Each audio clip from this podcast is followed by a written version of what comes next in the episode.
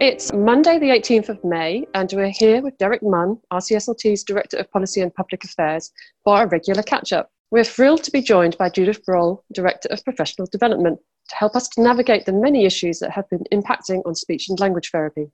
Needless to say, we're all being good citizens and observing social distancing join- by joining from our homes. So if you hear a neighbour's dog barking or the sound of building work, you'll know why. It's the RCSLT's 75th anniversary, and this month we're shining a spotlight on SLTs working with COVID 19. But we are, of course, well aware that members in all services and settings are preparing for the new normal and ways that we all move forwards. So, how do you feel about the way members have been dealing with this situation? Thank you for the opportunity to start with this, Vicky. I, I think the first thing to say is that I think speech and language therapists, in whichever setting they are working, are showing such resilience creativity and professionalism at this time. And We are so proud of their response. Speech and language therapists have changed their ways of working quickly and sometimes radically. And it's a scary and uncertain time, but you're facing down all the challenges. Some of you have been redeployed and are working in new teams, acting as ambassadors for speech and language therapy to other members of the multidisciplinary team learning new skills, developing what we know, and spreading the word of our amazing profession. Others have shown great ingenuity in ways you're rearranging your services to ensure continuity for your communities and for your service users. Derek, if you'd like to add anything. Well, look, it's no surprise to us that speech and language therapists have stepped up magnificently, whether those dealing directly with COVID 19, people who've stepped in to provide cover for them, and people in other settings and sectors who found ways to keep those services going through remote working or however it might be. But we're aware that there, there are health and well-being implications of this for all of us. Uh, you'll have seen a member survey from the RCSLT on this, and actually I'm representing the allied health sector on an NHS England group particularly focused on health and well-being issues going forward for staff. Brilliant. Thank you, Derek, and, thank you, Judith. So, just wondering, uh, I think members would like to know what's what's been going on in the four nations relating to COVID nineteen, and how is RCSLT influencing that work? Well, people who've heard me talk on these podcasts before will know that we talk about public affairs work, uh, trying to influence the government, you know, the ministers and civil servants, trying to influence Parliament, which is something slightly different, um, and then the system more generally, the NHS and the agencies and other professions. So there are different strands to the influencing. Uh, on the government side, we have written directly to ministers in the four nations around the key issue of protective equipment. And we back this up with questions in Parliament and by sending evidence to the relevant expert advisory groups. We're also talking to Unite about joint work. We haven't yet won the battle to get all of what we regard as aerosol generating procedures written into the, into the guidance. But we're not going to give up on it. We're going to keep going until we get there. Um, a range of parliamentary committees are looking at matters relating to COVID, and we've been input to all of those. First of all, around the rights and needs of people with speech, language, and communication needs.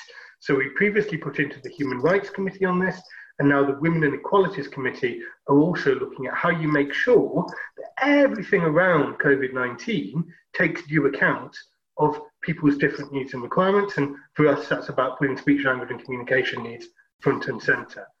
The Education Committee are looking at the restarting of children's services, and obviously we've got a huge amount to say about that.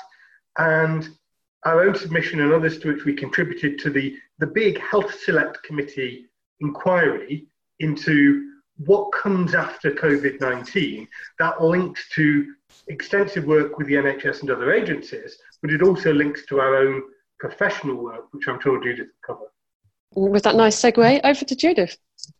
Thank you, Derek. I think RCSLT has been at the forefront of responding to the COVID pandemic in terms of how to keep our members and um, patients safe.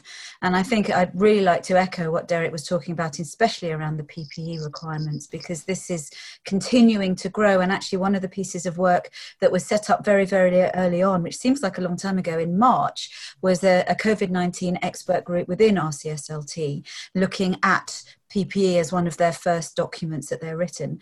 Actually, we have just reopened that uh, committee, really in respect of the wider group. As the COVID tail which is the new word for everything that's not ITU around COVID, becomes more of an issue, and COVID in the community becomes more widely recognised.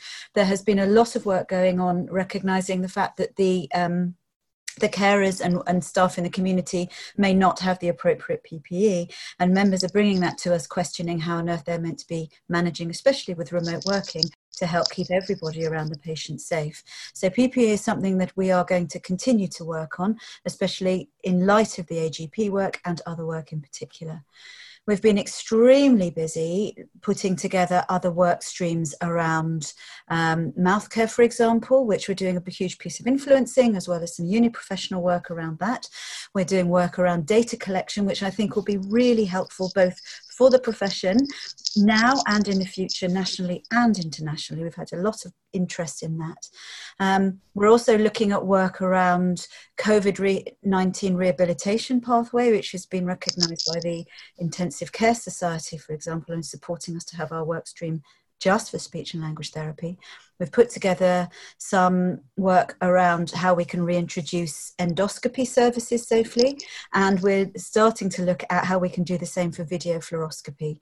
These really are in response to the members asking us where we are with it, but equally being mindful that this is core work that speech and language therapists need to deliver. We're also looking at ultrasound, trying to be innovative as ever as a profession, which we're very excited about as well. I think one thing I'd like to just reflect on briefly is, is how outward looking and multi professional we're being around this. And we're getting really good endorsement from other organisations like the British Laryngology Society, British Thoracic Society. I won't name them all, but I think the work we are doing is being recognised within a wider forum, which I think is one of the many silver linings that may well come out of COVID. In terms of rehabilitation workstream for the non COVID patients, I think we need to say that we are very aware the majority of these services are being reviewed now, and we are front and centre of this and putting together some work that we will be um, sharing with you very, very soon. Telehealth is also something that um, speech and language therapists have been doing for a long time in small groups, but now is becoming in theory, the new normal for a lot of services. And I think increasingly, as children's services come online again, it's something that we will be embracing, although we are very mindful that it is not something for all sectors. So, we are about to launch our draft, uh, which will probably go live shortly. And on the back of that, we will then con- continue to work and do some iterations on it, including webinars and podcasts and we're doing a lot of work supporting students and HEIs, health um, higher education establishments.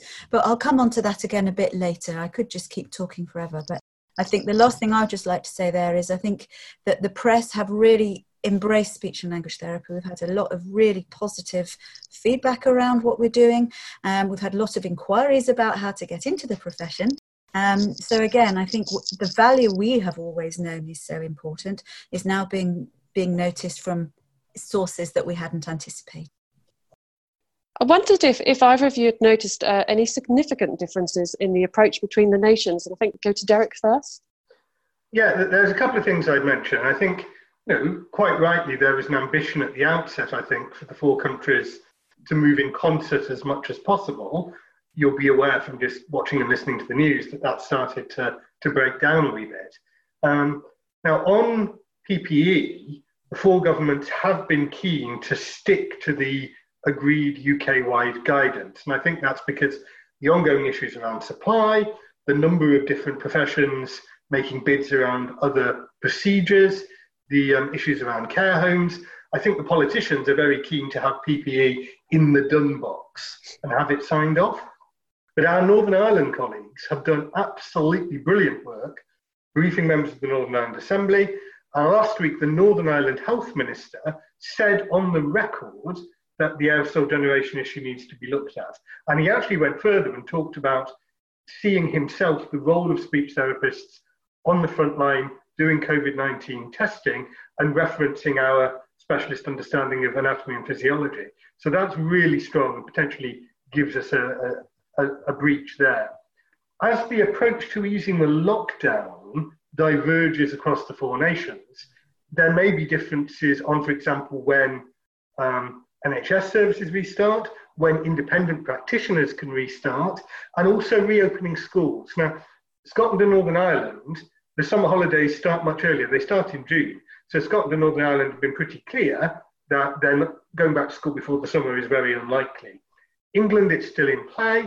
And we're, so we're trying to establish with the Department for Education, if a school reopens, what does that mean for other professionals, including speech and language therapists, who would previously have gone onto the school site?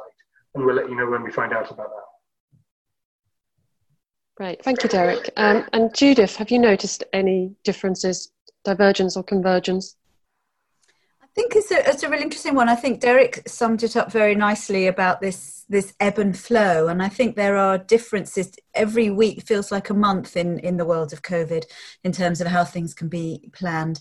I think generally derek has covered it all. I'd just like to put in there something around what's going on around universities because i do think that there are there are differences again around how each university is managing COVID. And I just really wanted to thank the, the, higher education establishments who we are working extremely closely with around COVID and around how to support students at this really challenging time for us all.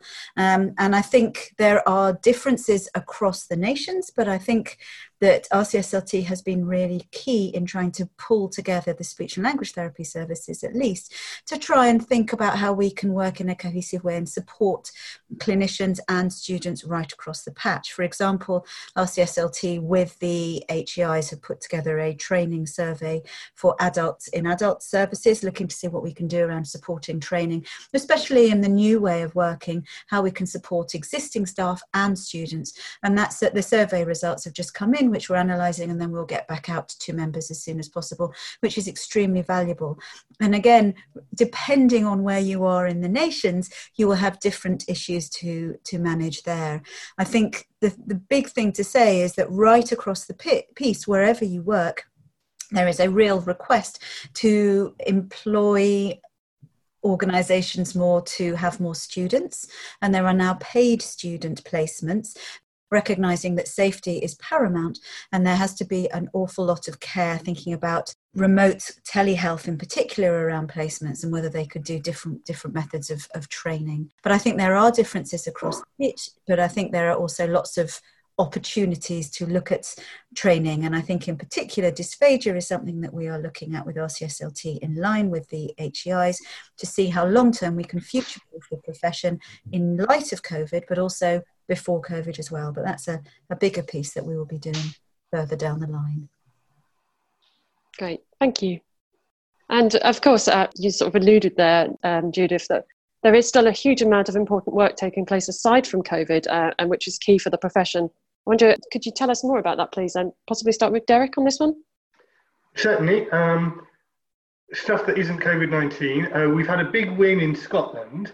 The Scottish Parliament has passed the new Consumer Act, and it explicitly references in the wording of the Act inclusive communication and taking account of communication need. So that's now the second law in Scotland which has inclusive communication written into it following the Social Security Act. So that's good news. At Westminster, we've got a focus at the moment around the Domestic Violence Bill, um, showing the links to speech, language, and communication relating to situations of abuse.